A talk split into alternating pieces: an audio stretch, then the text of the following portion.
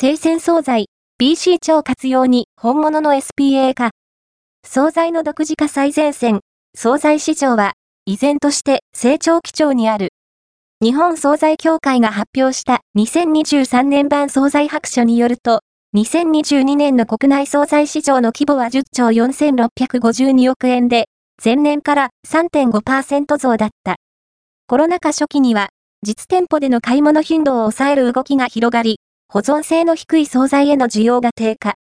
20年の市場規模は10兆円を割り込んだものの、21年は再び増加に転じ、22年にはコロナ前の水準に回復した形だ。さらに、23年も市場は堅調に推移しており、日本惣菜協会の清水製造理事によれば、通年では10兆円台後半への到達も期待できるという。